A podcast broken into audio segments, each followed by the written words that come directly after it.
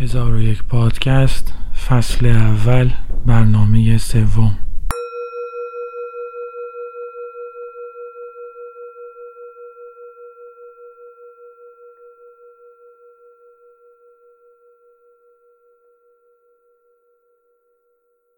برای تشخیص دادن قالی دستباف از قالی ماشینی میبایست به جزئیات آن نگاه کرد و دنبال اشتباهات قالی باف در آن گشت. با اینکه از دور همه چیز در قالی دستباف متقارن به نظر می رسد اما از نزدیک و در جزئیات تقارنی وجود ندارد.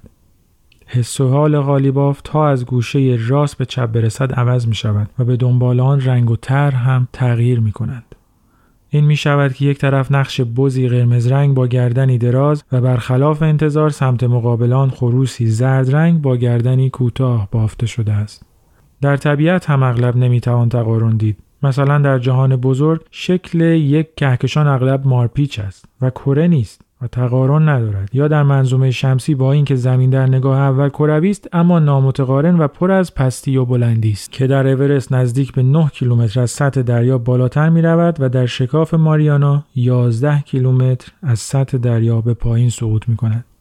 و یا یک درخت با اینکه درخت هم در نگاه اول متقارن به نظر می رسد اما با کمی دقت در آن معلوم می شود که شاخه ها در جهات نامنظمی رشد یافتند و برگ ها هم به صورت یک نواخ بر روی شاخه ها قرار نگرفتند. درخت برای سوسکی که از آن بالا می رود مانند زندگی مارپیچی است که می تواند به هزار راه متفاوت ختم شود که انتهای یکی پرنده آماده شکار سوسک نشسته است و در دیگری میوهی رسیده.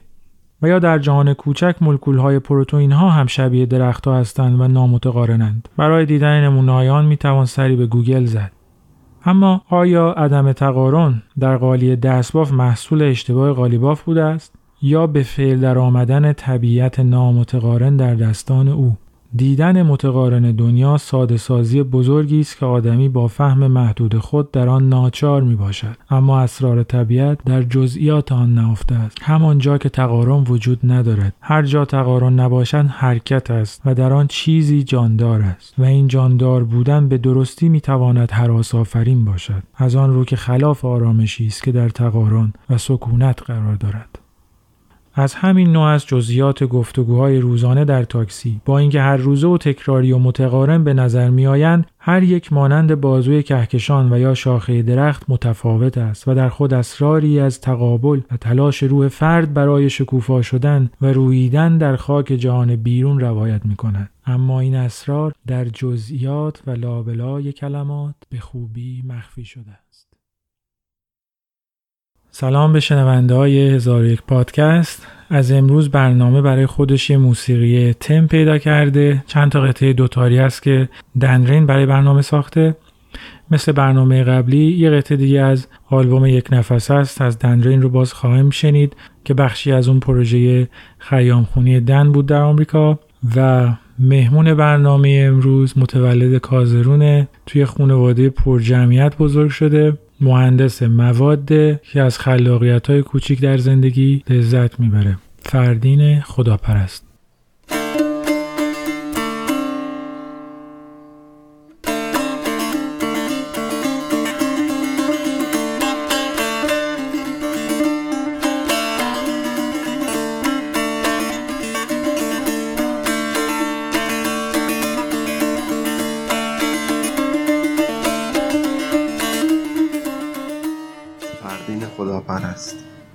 البته به نام فرزاد خودم شناختم. و تازه وقتی که می‌خواستم به دبستان برم متوجه شدم که اسم شناسنامه این فردین هست. جالبه. بعدا فهمیدم که دو اسم که خیلی به هم, هم نزدیک هستن و به اسم برادر بزرگترم هم نزدیک هستن. بین علت رو من گذاشته شده که یک اختلاف بین پدر و مادر سر نامگذاری پیش اومده بود. و پدر قدرت پدریش رو توی ثبت احوال نشون داده بود. اما اونجایی که پای قدرت واقعی توی خانواده هست شاید این مادر بود که تونست اسم خونه یه منو جا بندازه. توی یک خانواده پر جمعیت توی شهر کازرون به دنیا آمدم. هفت تا برادر دارم و چهار تا خواهر. البته هنوز یه دوران کودکی و قبل از نوجوانی به سر می بردم که خواهر بزرگم در سانحه رانندگی به هم راه همسر و فرزند بزرگترشون و دوتا نوشون از بین رفت. بله توی خانواده پر جمعیت به دنیا اومدم که خواهرای و برادرای بزرگتر بعضی وقتا خودشون انقدر اختلاف سن داشتن که می‌تونستن حکم پدر و مادر داشته باشن من واقعا هم همونقدر که با پدر و مادر رابطه عاطفی داشتم خواهر و برادرای بزرگتر هم منو دوست داشتن و یه جورایی بچه چی میگن تو دل بروه همشون بودم عزیز دردونه شاید بشه گفت. البته خودم فکر کنم همیشه آدم سفتی بودم.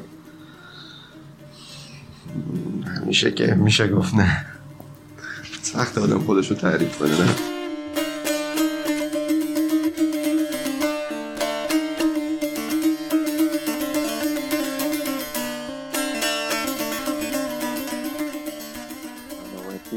یکم این روزا تو استرس کرونا هستم. دو تا از هم تستشون مثبت شده. دو سه تا دیگه هم همچی علائم چیزی داشتن وخیمی داشتن. آره آب گرم گذاشتم بخورم. یه مقداری حس می‌کنم حالا نمی‌دونم. این اثر تلقین چیز اگه گرفتگی صدا داشته باشم شاید به خاطر اینه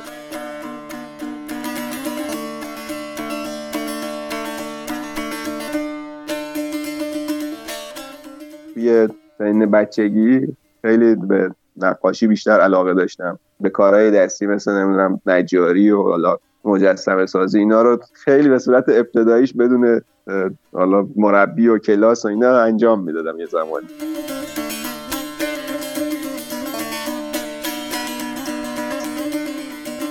من اصلا فکر کنم زمانی که رشته ریاضی فیزیک رو انتخاب کردم تو دبیرستان به خاطر فیزیک بود. فیزیک و اختر فیزیک هر دوتاشو دوست داشتم. یعنی حتی قبل از اینکه بیام دبیرستان مثلا با داداشم گاهی صحبت می‌کردیم دربارش. نمی‌دونم. شاید همون بحث دغدغه آینده تحصیلی و مالی تو جامعه بود. نمی‌دونم. زیادی شاید نسل محافظه کاری بودیم. نمی‌دونم. من اینجوری بودم یا بقیه هم بودن. ولی رویاهامون راحت روی زیر پا گذاشتیم.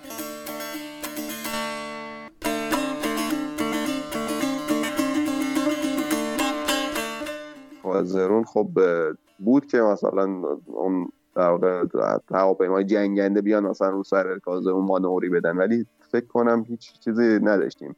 باران موشک باران نداشتیم. و شاید بیشتر اون بحث عزاداری برای شهدا و اینا بود که حالا من یه خاطر مبهمی ازش یادمه.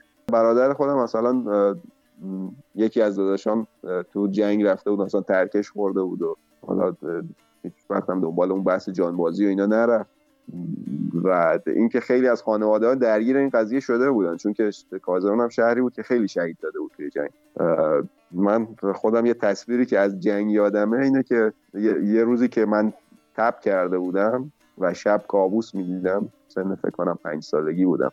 دقیقا یادمه اون چیزایی که می‌دیدم شلیک که کاتیوشا و نمی‌دونم تصویرایی بود که توی تلویزیون از جنگ پخش می‌شد. فکر کن اون فلش های نور حالا نمی‌دونم شاید یه روز بارونی هم بوده که فان اون رد و برق هم بوده توی خونه و من این توی تصویرام همون شلیک های توپ و این چیزا می‌دیدم. مسلما این تاثیرات شدیدی روی ناخودآگاهمون گذاشته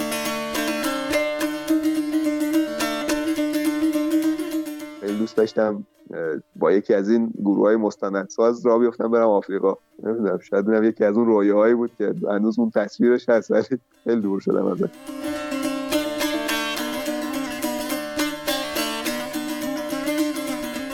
من به نظرم خیلی وقتا لازمه که یکی بهمون یه تلنگری بزنه توی زندگی. چون این روند روزمرگی دامیه که جلو پامون هست. از یه طرفی قول اون کتاب دنیای صوفی یوسف گوردو خوندی یا نه؟ آره. یادت چیزی ازش؟ یه قسمتی می‌گفت که اون خرگوشه رو یادته؟ از تو کلاه شعبد باز بیرون میومد یه تعریفی از این شرایط ما نسبت به این دنیا داشت.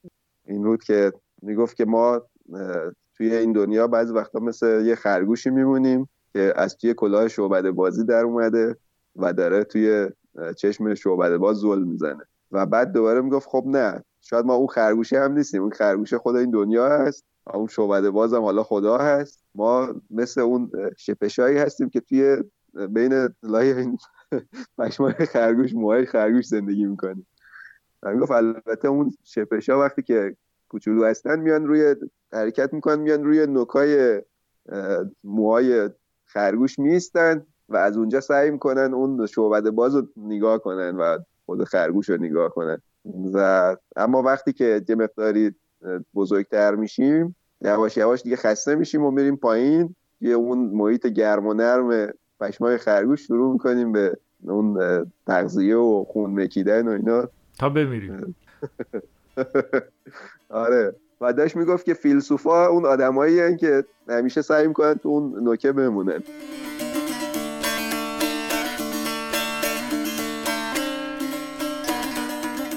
نمی‌دونم شدیم دقیقا به قول یکی گفتنی مثل مرغ که همه جا فقط نوک می‌زنه تون تو و این یه مقداری سطحی شده. زندگیمون شاید سطحی شده با این وضعیت.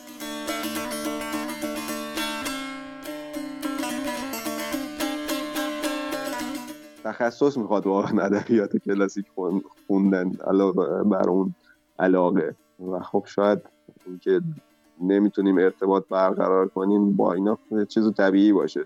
حافظ مشخصه. حسابش جداست دیگه. یه کتابیه که همه حتی اگه من خودم مثلا یه غزل رو می‌خونم از حافظ یه بخشیش هم متوجه نشم و توش تعمق هم نکنم که چی گفته یا جایی برم معنی تفسیری ازش بخونم. ولی باز از همون آهنگش و خوندنش لذت می‌برم. بقیه شاید بقیه اون ادبیات کلاسیک اون همشون اینجوری نیستن.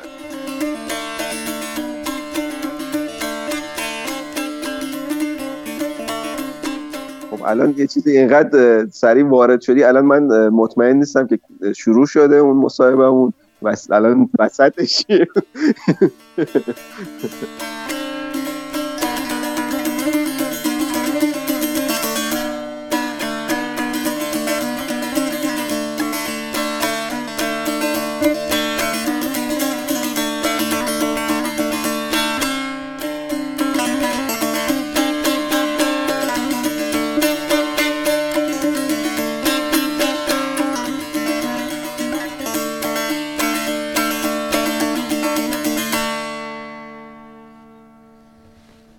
یادت میاد وقتی بچه بودی می‌خواستی چه کاره بشی؟ من تقریبا آره ولی بعضی وقتا خودم یه چیزا به درون خودم خجالت می‌کشم فکر کنم بهش. چون که خیلی دور شده. اصلا اونجوری که دلم می‌خواسته دنبالش نرفتم. همیشه دوست داشتم مثلا نمی‌دونم یه دانشمند شم که دنیاهای جدید رو همیشه کشف کنم.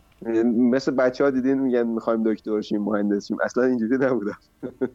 بهش فکر کردی که چجوری ازش دور شدی یا اینکه هنوزم فکر می‌کنی داری دنبالش می‌کنی به یه نوعی؟ نمی‌دونم. شاید یه جورایی دارم دنبال می‌کنم اما به سبک گیاه بامبو احتمالا. یعنی چی؟ تو فاز شنیدی درباره نه. میگن گیاه بامبو اون هستش البته نمی‌دونم. حالا این افسانه است یا واقعیت. هستش اگه بکاری تقریبا تا پنج سال هیچ گونه رشدی نداره. و توی سال پنجم تا 15 متر می‌تونه رشد کنه. پس حالا منتظر منتظر که بالاخره اتفاق بیفته. خب الان چی کار می‌کنی؟ الان کاری که انجام داری میدی تو مهندسی مواد خوندی تو دانشگاه شیراز. بله بعد توی کارشناسی ارشدم که اون حفاظت از خوردگی فلزات خوندم. اون کروژن انجینیرینگ. و خب الان زمینه کاریم تقریبا همون منطبق هست با اون رشته کارشناسی ارشدم اینجا توی شرکت نفت بحث حفاظت از خطوط لوله و تاسیسات مثلا اون مراکز جداسازی گاز و پالایش گاز رو در واقع خوردگی بیشتر داخل لوله اتفاق میفته یا بیرون لوله؟ ما هر دوتاشو در واقع توی برنامه اون protection داریم. منتها توی اون سیستمی که ما داریم گازمون خیلی شرایط حادی نداره. یعنی از نظر خوردگی محیط داخلی اینترنال خیلی شرایط حادی ایجاد نمی‌کنه و بیشتر ما تمرکزمون شاید رو بحث حفاظت کاتودی برای خوردگی خارجی خطوط لوله باشه. اما خب خوردگی اینترنال هم یه جای چلنجایی باش داریم. بیشتر جایی که محیط استگننت هست. جایی که فلو دائمی داریم تو سیستم خیلی کم هست که حالا اونم با کمک مثلا کروژن اینهیبیتورها کنترل میشه در حد قابل قبول. یعنی بخشی بزرگی از هزینه های صنعت نفت احتمالا صرف فقط همین محافظت از لوله ها میشه درسته؟ دقیقا. و در واقع تعمیراتشون چون ما تو این منطقه ای که هستیم خیلی اون پوشش های خطوط لوله زیرزمینی فرسوده هستن. ما سالانه یه بخشی از انرژی و فوکوسمون رو می‌ذاریم رو تعمیر کردن این خطوط لوله. و خب به تبعش نیاز به shutdown داریم از توقف تولید تا هزینه های تعمیرات درگیری های هستیم ما داشته برای حفظ تولید گاز. یکی از هزینه های عمده است و از جریان برق برای حفاظت کاتودی استفاده می‌کنید یا از روش های شیمیایی passive مثل اینکه از حفاظت کاتودی دو تا تایپ انجام میشه یا از طریق اون impressed current هست اعمال جریان یا روش های استفاده از sacrificial anode آنودهای فلزات فعالتر از فولاد بهش لینک میشه. ما تا اینجا چیزی که داریم و عمده حفاظت pipeline توی خاک تو محیط خاک یا حالا آب دریا اجاست از عمدتا از روش همون impressed current استفاده میشه. یا اینکه ترکیبی. جریان درش چقدر در چه order ی؟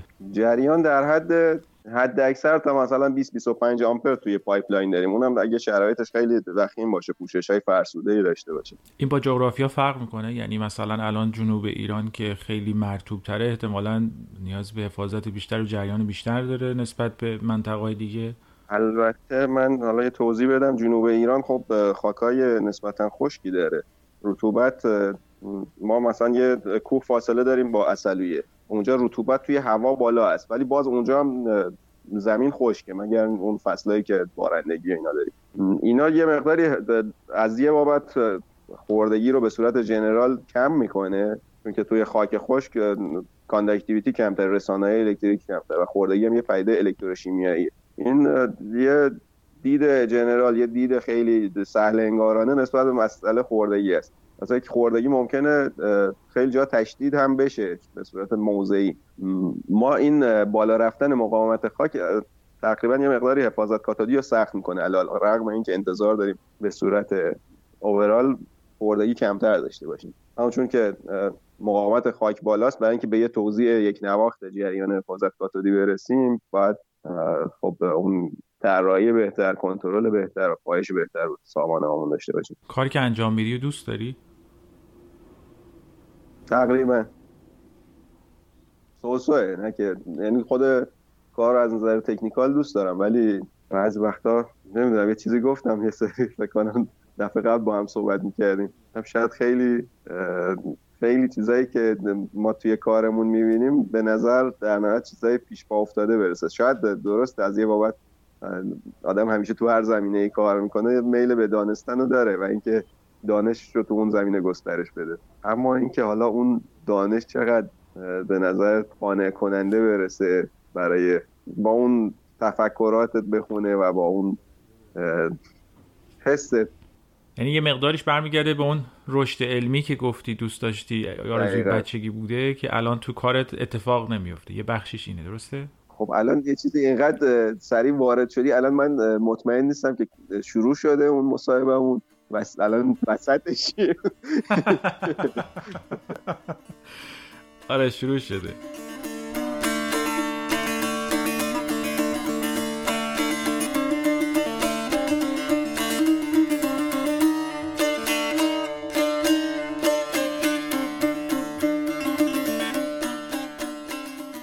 ببین آره این صحبتی که داشتیم می‌کردیم خیلی تقریبا فکر کنم به همینجا الان داره می‌رسه. من خودم شخصا گاهن یه کارهای خیلی کوچیک تو خونه انجام میدم. وقتی یه روش جدید برای یه کار یه کار روتین در پیش می‌گیرم خیلی لذت می‌برم از اون. ممکنه کار پیش با افتاده باشه ولی همین که جدید باشه و خودم قبلا ندیده باشم خیلی لذت می‌برم. بیشتر مثلا کارهای ملموس رو دوست دارم. مثلا یه وسیله خراب شده باشه بعد بالفرض من اون قطعه رو ندارم عوض کنم. بعد به یه شکلی اینو مثلا جایگزین کنم یا اصلا یه قطعه رو ببینم مازاد حذفش کنم بدونم بدون این شاید بهترم کار کنه. های خلاق اطرافت زیاد می‌بینی یا نه؟ یا اصلا کیو خلاق می‌دونی؟ به نظرم حالا برگردیم به خود واژه خلاقیت. خلاقیت اینه که شما بتونین برای یه کار یه در واقع مسئله یه روش حل پیدا کنین که خودتون یا شخص دیگری قبلا از اون استفاده نکرده باشه.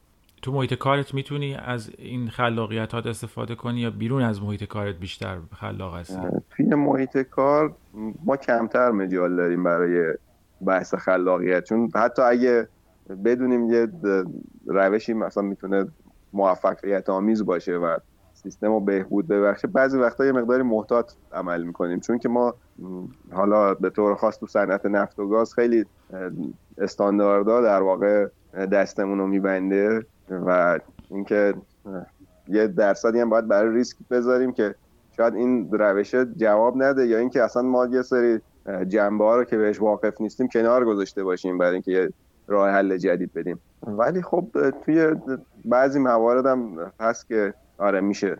بهره برد از خلاقیت.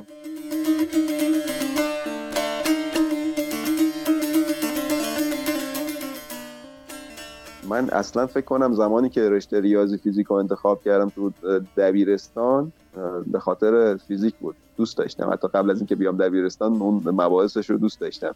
مثلا با داداشم گاهی صحبت می‌کردیم درباره چرا فیزیک انتخاب نکردیم فیزیک و اختر فیزیک هر دوتاش رو دوست داشتم. نمی‌دونم. شاید همون بحث دغدغه آینده تحصیلی و مالی تو جامعه بود. نمی‌دونم. زیادی شاید نسل محافظه کاری بودیم. نمی‌دونم. من اینجوری بودم یا بقیه هم بودن. ولی ولی رویاهامون راحت روی زیر پا گذاشتیم ما محافظه کار بودیم به نظرت یا نسل قبل به اساس تجربه هایی که داشتن فکر کردن ما رو باید به این راه بفرستن؟ چون اونا کسایی بودن که از تجربه خیلی سنگین تغییر انقلاب گذشته بودن و بعدم 8 سال جنگ بله. کنم خیلی نگرانی بچه ها باعث شد که همه ما رو کانالیزه کنن توی چون ما که نمی‌تونستیم خیلی تصمیم گیر باشیم تو اون سن و مقطع. رشد و تجربه نداشتیم که بخوایم خیلی دست به انتخاب بزنیم. دقیقا. حالا میگم من مثلا حتی توی بعد از اینکه یه مقداری دانشگاه چند سال گذشته بود و رشتهمون مثلا مشخص بود اینا مثلا پدرم خیلی مصر بود اگه دوست داری بیا رشته تغییر بده برو نمی‌دونم پزشکی بده و خب باز همون دیده پس بوده که نیاز هست فعلا توی جامعه ما زندگی یه جوری توی روال مشخص بیفته. هم پرستیژ خانواده بود یعنی خانواده اعتبار می‌گرفت از اینکه فرزندش بله. مهندس یا دکتر باشه. هم نیازم بود. یعنی از و کشور در حال ساخت بود. نیاز بود مثلا نیروی مهندس داشت نیروی تولیدی و کار داشت. بازارش خوب بله. بود انگار همه اینا بود. دقیقا همون نگرانی از شکست ها شاید بود. یه جورایی من نمی‌دونم بقیه رو ولی من پدرم خب تاجری بود که توی سالهای مثلا پیری خیلی با مشکلات مالی و اینا مواجه شده بود. و کلا خودش هم از شاید از حتی قبل از انقلاب از زمینه تجارت و اینا یه دفعه شیفت داده بود به دامداری و کشاورزی و اینا. تغییرات تحول شگرفی داشت از خودش توی زندگی. و شاید اینا باعث شده و خیلی زیانای مالی که تجربه کرده بود باعث شده بود بیشتر بچه ها رو سوق بده به کارهای کمریس. اینو شاید توی عمده جامعه میشه دید یه زمانی. نمی‌دونم. حالا با آدمایی با فرهنگای مختلف با شرایط اجتماعی مختلف همه همچی تصمیمی گرفتن در فرزندانشون و آیندهشون. فکر کنی خودت برخوردت با بچهات چطور خواهد بود؟ من نظرم خیلی سعی کنم در واقع صرفا کمکشون کنم که بتونن فکر کنن و تصمیم بگیرن نه اینکه بخوام به جاشون تصمیم بگیرم. فردی رفتن دانشگاه کمک کرد به اینکه آدم خلاقتری باشی و بتونی این تصویرهای ذهنی رو تبدیل کنی. به واقعیات عینی یا تأثیری نداشت یا فکر کنی که اصلا تاثیرش مخرب بود؟ خیلی سوال سختیه. نمی‌تونم به دعای جواب بدم به نظرم. چون که قطعا هر سه حالت شاید بوده. مونتا اینکه کدوم غالب بوده نمی‌دونم. شاید باید, باید بیشتر تعمق کنم روش. از بعضی جنبه ها خود اون سیستم آموزش کلاسیکش فکر کنم خیلی کمکی به خلاقیت نمی‌کرد. نمی‌دونم لاقل تو اون دپارتمانی که ما درس خوندیم خیلی جایگاهی نداشتید خلاقیت. ولی خب از طرفی جو و محیط دانشگاه جو بدی نبود برای آدمایی که دوست داشتن خلاق باشن. در اون ارتباطات بود که خیلی کمک کرد ارتباطات. یه طیفی از دانشجوهایی که شاید آدم های نخبه ای بودن تقریبا همه. یه نکته ای بگم من آره. اینجا. من توی اون دوره دانشگاه الان یادم میاد که خیلی دوست نداشتم چیزا رو حفظ کنم. مثلا هیچ وقت نرفتم مثلا نمونه سال سوالای استادا رو بگیرم و حل کنم. دوست نداشتم اصلا این کار رو خیلی دوست داشتم روش های خلاقانه پیدا کنم برای جواب دادن. اصلا نمی‌دونم سیستم ذهنی هم شاید اینجوری بود که نه که حافظه ضعیفی داشته باشم حافظم توی بعضی زمینه ها خیلی خوبه. ولی اینکه نمی‌دونم چرا گاهی حتی اسم می‌کردم که یه سوال رو یه بار خودم حل کردم دفعه بعد یادم نمیاد به اون روش حلش کنم. بعد باز می‌نشستم فکر می‌کردم روش وقت میذاشتم بعد به یه روش دیگه حلش می‌کردم. این اصلا به درد سیستم آموزشی ما نمی‌خورد.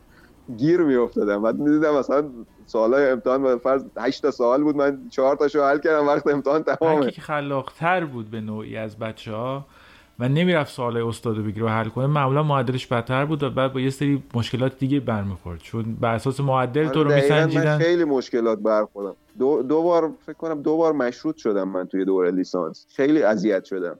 واقعا توی برهه اذیت شدم. بعد این شانس آوردم که تو سالهای آخر دانشگاه یه مقدار جو عوض شد. مثلا بیشتر با استادای درس داشتم که یادش بخیر دکتر مشسار مثلا خیلی یا دکتر بهرالعلوم تو بخش ما این دوتا خیلی سوالای خلاقانه می‌دادن تو امتحاناشون. بود که بعضی بچه ها اعصابشون خورد بود از این نحوه سوال دادنشون. من باشون حال می‌کردم. چون که باید دقیقا راهای یه بخشی از مثلا دکتر مشسار یه تعدادی از سوالا رو اینجوری میذاشت که شما برات جدید باشه و تازگی داشته باشه.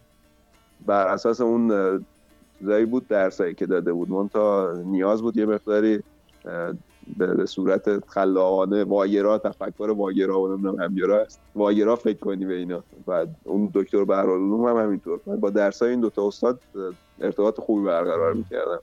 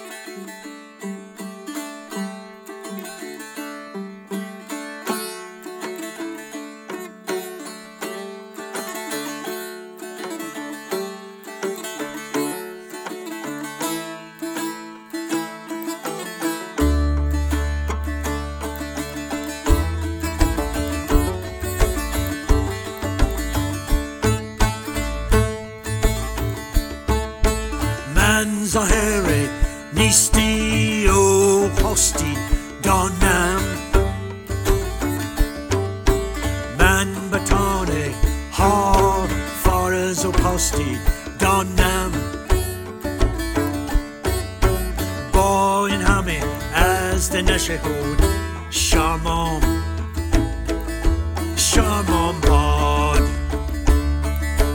گرم تبه باره ماستی. دانم. بنوش که عمر جوان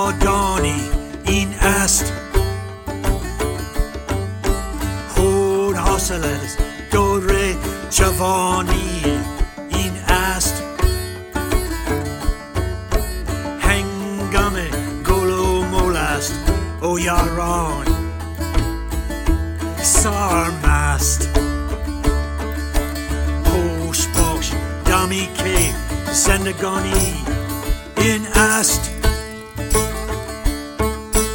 Booyan Bahishtu Kure Aino Hatun Anjameo Shi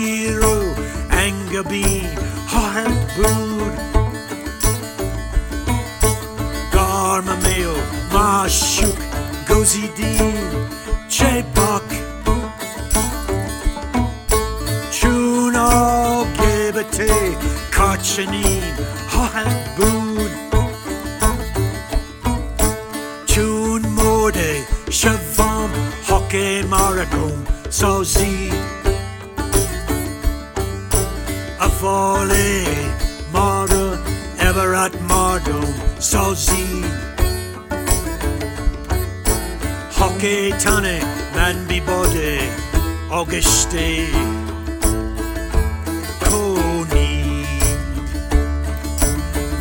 از کل بودم هشته سر خون. سازی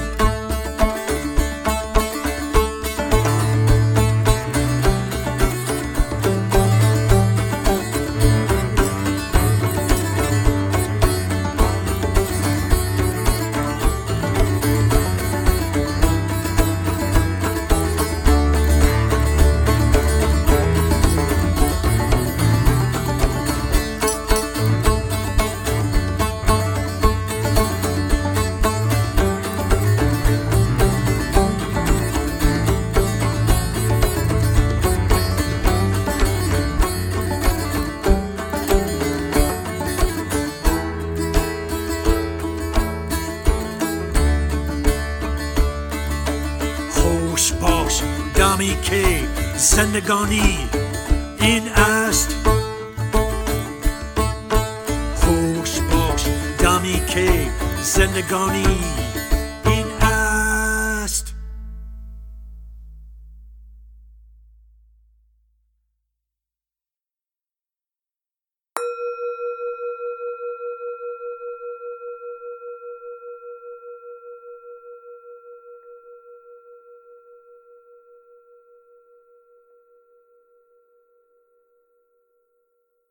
این که دوست داری ناشناخته رو کشف کنی فقط یه سوالی بود که از طریق فیزیک جوابش دنبال می‌کردی یا عملا داشتی؟ از راه های دیگه هم همیشه دنبال یه جور ناشناخته هایی میگشتی؟ شاید. خیلی وقتا نمی‌دونم شاید خنده دار باشه ولی یکی از تفریحاتم اینه که گوگل ارث رو باز کنم برم یه منطقه رو این در مرا رو بدون اینکه اونجا باشم برم ببینم. آره شاید. شاید واقعا همینه. علت اون طبیعت رفتن و کور رفتن. حالا نه صرف قله. خیلی جا من اون درها هم دوست داشتم. شاید همه بگن مثلا ما اون دوست داریم تو اوج باشیم همیشه بالا باشیم. ولی من بعضی وقتا با سایه یک درخت هم همون سوال رو داشتم. یا اینکه بعضی وقتا ریز می‌شدم یه ریز می‌شدم مثلا یه جونور رو یه حشره رو پیدا می‌کردم با تعمق بهش نگاه می‌کردم. می‌دونم قبلا خیلی کوه می‌رفتی و دوست داشتی. هنوزم این عادت رو داری؟ آره البته با فاصله های زمانی خیلی بیشتر. خانه هم حتی کوهنورد نبوده ولی تا الان چند تا کوه با هم اومده. کوهنوردی از بچگی واقعا دوست داشتم. از زمانی که من بچه 8 9 ساله بودم شاید اولین بار با داداشم توی گروه محله که کوه می‌رفتن منم خیلی پاپیت شده بودم و بردنم. چندین بار باشون کوه رفتم. استارتش شاید اونجا زده شد. حتی قبلترش وقتی که به دامن طبیعت می‌رفتیم با خانوادگی و اینا من یادم مثلا یه بار آبشار سمیرو رو یادم رفته بودیم و یه کوه کنارش بود من یه فکر کنم 6 سال 7 سالم بود. خودم تک و تنها راه افتاده بودم از کوه داشتم می‌رفتم بالا این خاطره رو یادمه که بعدا کلی دنبالم گشتن و بعد داداشم اومد منو پیدا کرد و برگردون. یه جورایی خودم بعد ترسیده بودم و یه آمیخته ای از ترس و لذت داشتم. وقتی اون بالا داشتم از دور آدما رو می‌دیدم که خیلی ریز شده بودن ماشینا رو به زور می‌دیدم. اون از بالا نگاه کردن برام خیلی جالب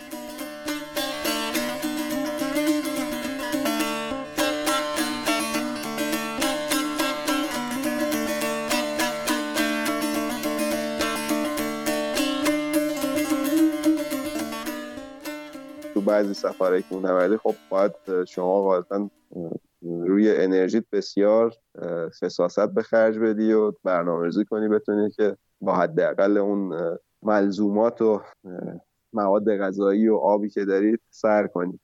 پیش اومد که ما خیلی از برنامه عقب افتادیم وقتی می‌خواستیم بریم قله علمکو برنامه به این شکل بود که ما وسایل سبک با کل حمله از یه ارتفاعی رفتیم از ارتفاع 4000 تا 4800 و بنا بود که از اون مسیری که ما میریم 5 6 ساعت قله باشیم و بعدم تا پایان روز برگردیم برسیم توی همون کمپ. کمپمون توی ارتفاع 4000 بود که جای نسبتا مسطح و از یه مسیر فنی صعود کردیم. اما خب برنامه ریزیمون درست از آب در نیومد و تا تاریکی هوا ما روی مسیر بودیم. و تنها شانسی که داشتیم اونجا یه جان پناه بود توی اون ارتفاع و شب اونجا گذروندیم به سختی.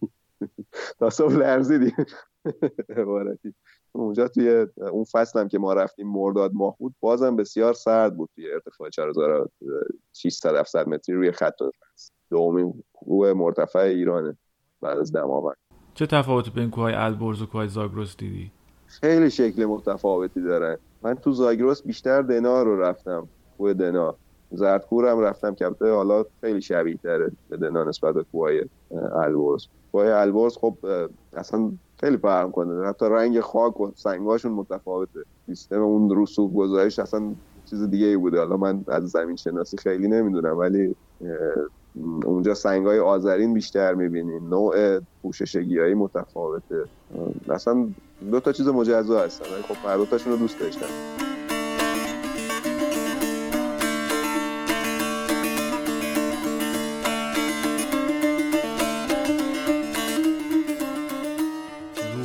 روان خودت رو چجوری آبودون میدی؟ بالاخره سر کار که میری یه محیطی با یه استانداردی وقتی میای بیرون آیا وقت داری یا خسته ای یا مثلا وقت داری به علایق خودت هم بپردازی که توی کار ارضا نمیشه؟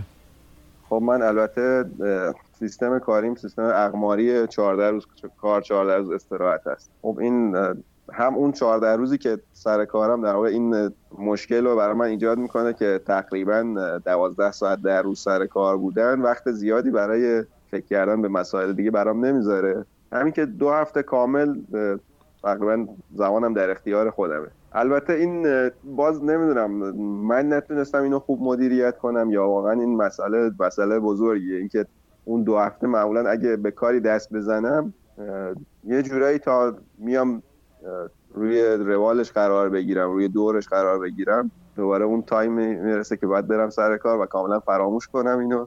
ذهنم رو درگیر کار شغل اصلیم کنم.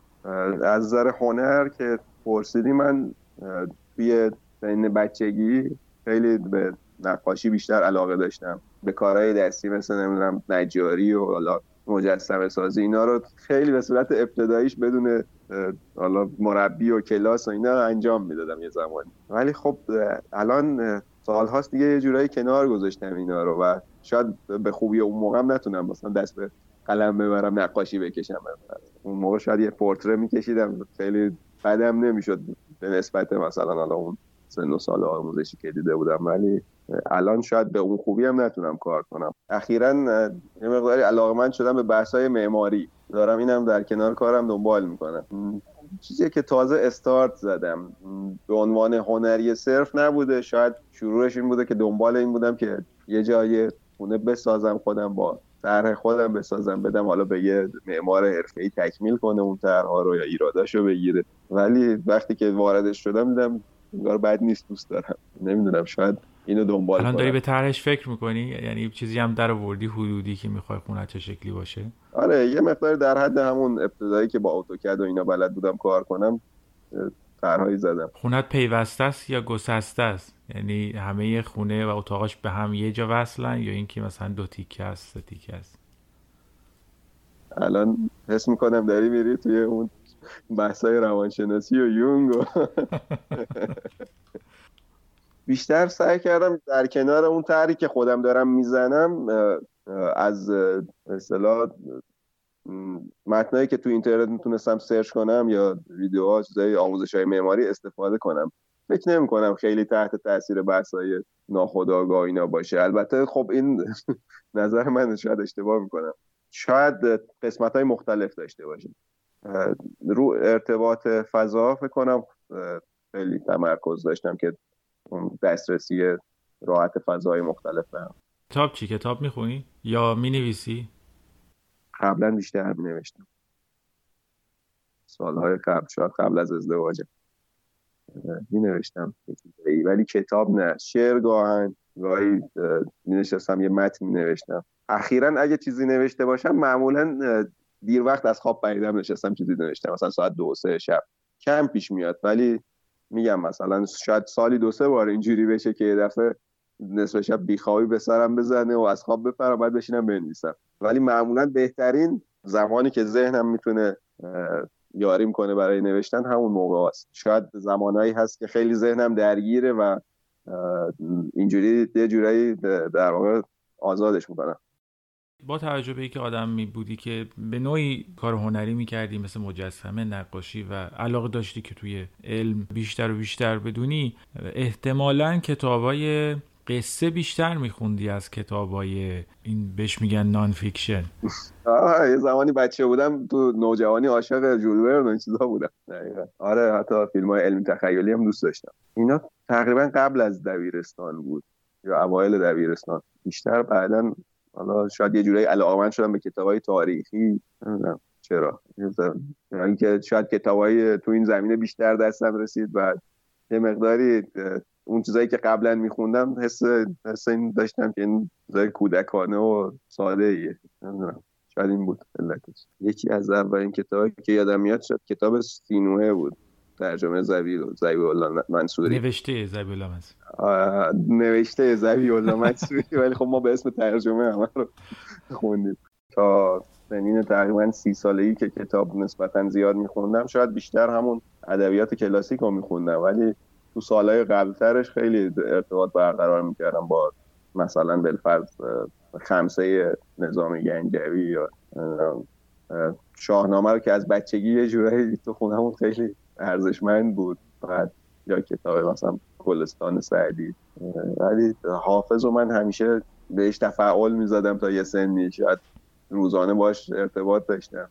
شاید اون حافظ بیشترین ارتباطی که باش حفظ کردم حافظه و بعدش سعدی. البته دیروز فکر کنم یه شعر از دیوان شمس خوندم فرستادم. دیوان شمس رو خیلی نتونستم حقیقتا ارتباط باش برقرار کنم. مولانا کار اون مصنویش رو خیلی خوب دوست دارم. شاید چون همون به زبان داستان نوشته شده یعنی همون کودکانه ما هنوز کودکیم دیگه فرقی نداره چند ساله شده باشیم. قصه رو دوست داریم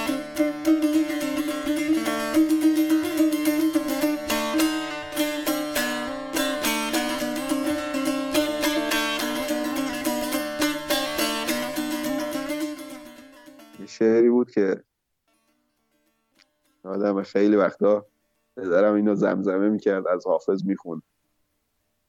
صدای خوبی هم داشت. من اون صدا رو ندارم. اون به صورت آوازی می‌خوند. شعر کنم دوم دیوان حافظه. صلاح کار کجا و من خراب کجا؟ ببین تفاوت ره کس کجاست تا به کجا؟ دلم ز صومعه بگرفت و خرقه سالوس. سماع بس کجا؟ نغمه رباب کجا؟ یادم نیست. اگه بخوای اینو می‌تونم از روی دیوان حافظ کاملتر بخونم. صلاح کار کجا؟ من خراب کجا؟ ببین تفاوت ره. از کجاست تا به کجا؟ دلم ز صومعه بگرفت و خرقه سالوس. کجاست دیر مغان و شراب ناب کجا؟ چه نسبت است برندی صلاح و تقوا را سماع وز کجا نغمه رباب کجا ز روی دوست دل دشمنان چه دریابد چراغ مرده کجا شمع آفتاب کجا چو کحل بینش ما خاک آستان شماست. کجا رویم بفرما از این جناب؟ کجا؟ مبین به سیب زنخدان که چاه در راه است کجا همی روی ای دل بدین شتاب؟ کجا؟ بشد که یاد خوشش باد روزگار وصال. خودان کرشمه کجا رفت و آن عتاب کجا؟ قرار و خواب ز حافظ همه مدار ای دوست. قرار چیست؟ صبوری کدام و خواب کجا؟ قرار چیست صبوری کدام و خواب کجا خیلی از دوستای تو تو این چند سال از ایران مهاجرت کردن تو, تو چرا مهاجرت نکردی؟ آیا- بهش فکر کردی که تو هم مهاجرت کنی؟ راستشو بخوای آره و شاید تا چند وقت پیشم خیلی فکر کردم که کار خوبی باشه ولی الان مدتی دیگه حس خوبی نسبت به مهاجرت ندارم شاید به طور ساده بخوام بگم همون که میگن هر جا بری آسمون یه رنگی حتی مسلما خب، آسمون یه رنگی ولی زمین خیلی فرق. اما سخت توضیحش. شاید حس و حالم اینو بهم میگه که دوست ندارم الان خیلی چیزا رو عادات رو شاید نمی‌دونم. شاید همون زمینه عادت باشه بیشتر. تو ایران حال خوشی داری؟ تقریبا. نه کامل. مشکلات خب واقعا هست اینو نمیشه کتمان کرد. بیشتر مشکلم با خبرها هست. هم زیادی هم وقتی در معرضشون قرار می‌گیره شاید نمی‌دونم رو روانمون دچار افسردگی بشه. و این است من بعضی وقتا سعی می‌کنم ازشون کناره گیری کنم ولی باز نمی‌تونم. دوباره برمیگردم خوندن. مطمئن چیزی که هست خودم سعی می‌کنم انتخاب کنم خبرها رو بخونم. دنبال تلویزیون و اینا نیستم. من مثلا مدت هاست توی اینجا هستیم اصلا بهش فکر نکردم که برم ماهواره بگیرم. به ندرت تلویزیون رو روشن می‌کنیم اونم که ببینیم برنامه های راز بقا و مستند و چیزای اینجوری هر جا که دیدیم داره زیادی دور میشه از اون چیزایی که می‌خوایم خاموش می‌کنیم.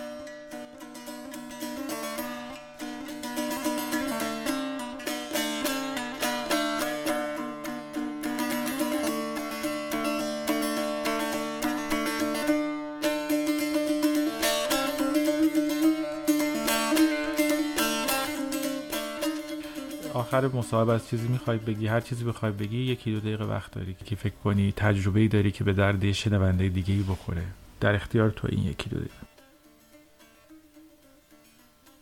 چی بگم؟ بازم سوال سخت پرسی نمی‌دونم شاید مهمترین تجربه ای که فکر کنم تو زندگیم داشتم اینه که باید سعی کنه که خودش رو بشناسه و ببینه خودش چی می‌خواد از زندگی. من نمی‌تونم و نباید ببینم مثلا مهدی احمدی توی زندگیش چی کار کرده و چی کار داره می‌کنه. بلکه باید سعی کنم همیشه ذهن خودم و نسبت به خودم روشن نگه دارم. شاید باید هر از چندی همه چیز رو بذارم کنار و یه مقداری وقت بدم به خودم برای اینکه درباره خودم فکر کنم. درباره آنچه که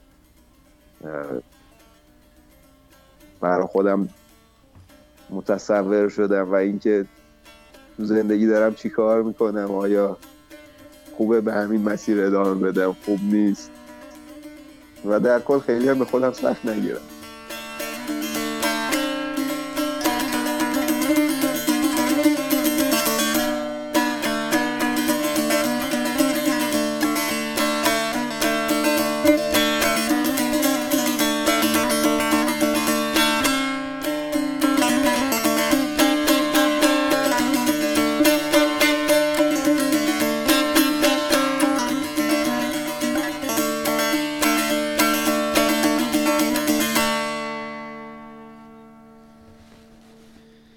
سال دیگه ده سال دیگه این مصاحبه رو دوباره گوش می‌کنی. الان فردین ده سال دیگه 20 سال دیگه داره بهت گوش میده. چی بهش میگی؟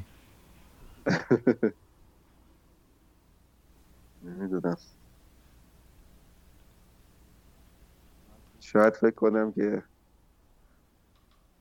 بهش میگم هر راهی که تا حالا رفتی درست رفتی. نگران نباش. وقت پشیمون نباش از اون کارهایی که فکر می‌کردی باید می‌کردی نکردی یا کارهایی که کردی و نباید می‌کردی؟ همونجور که من الان بعضی وقتا فکر می‌کنم که تو این 20 سال گذشته می‌تونستم خیلی کارا بکنم و نکردم. و بعضی وقتا یادم نیست که خیلی کارا هم کردم که ازشون لذت بردم و زندگی همینه دیگه کلا.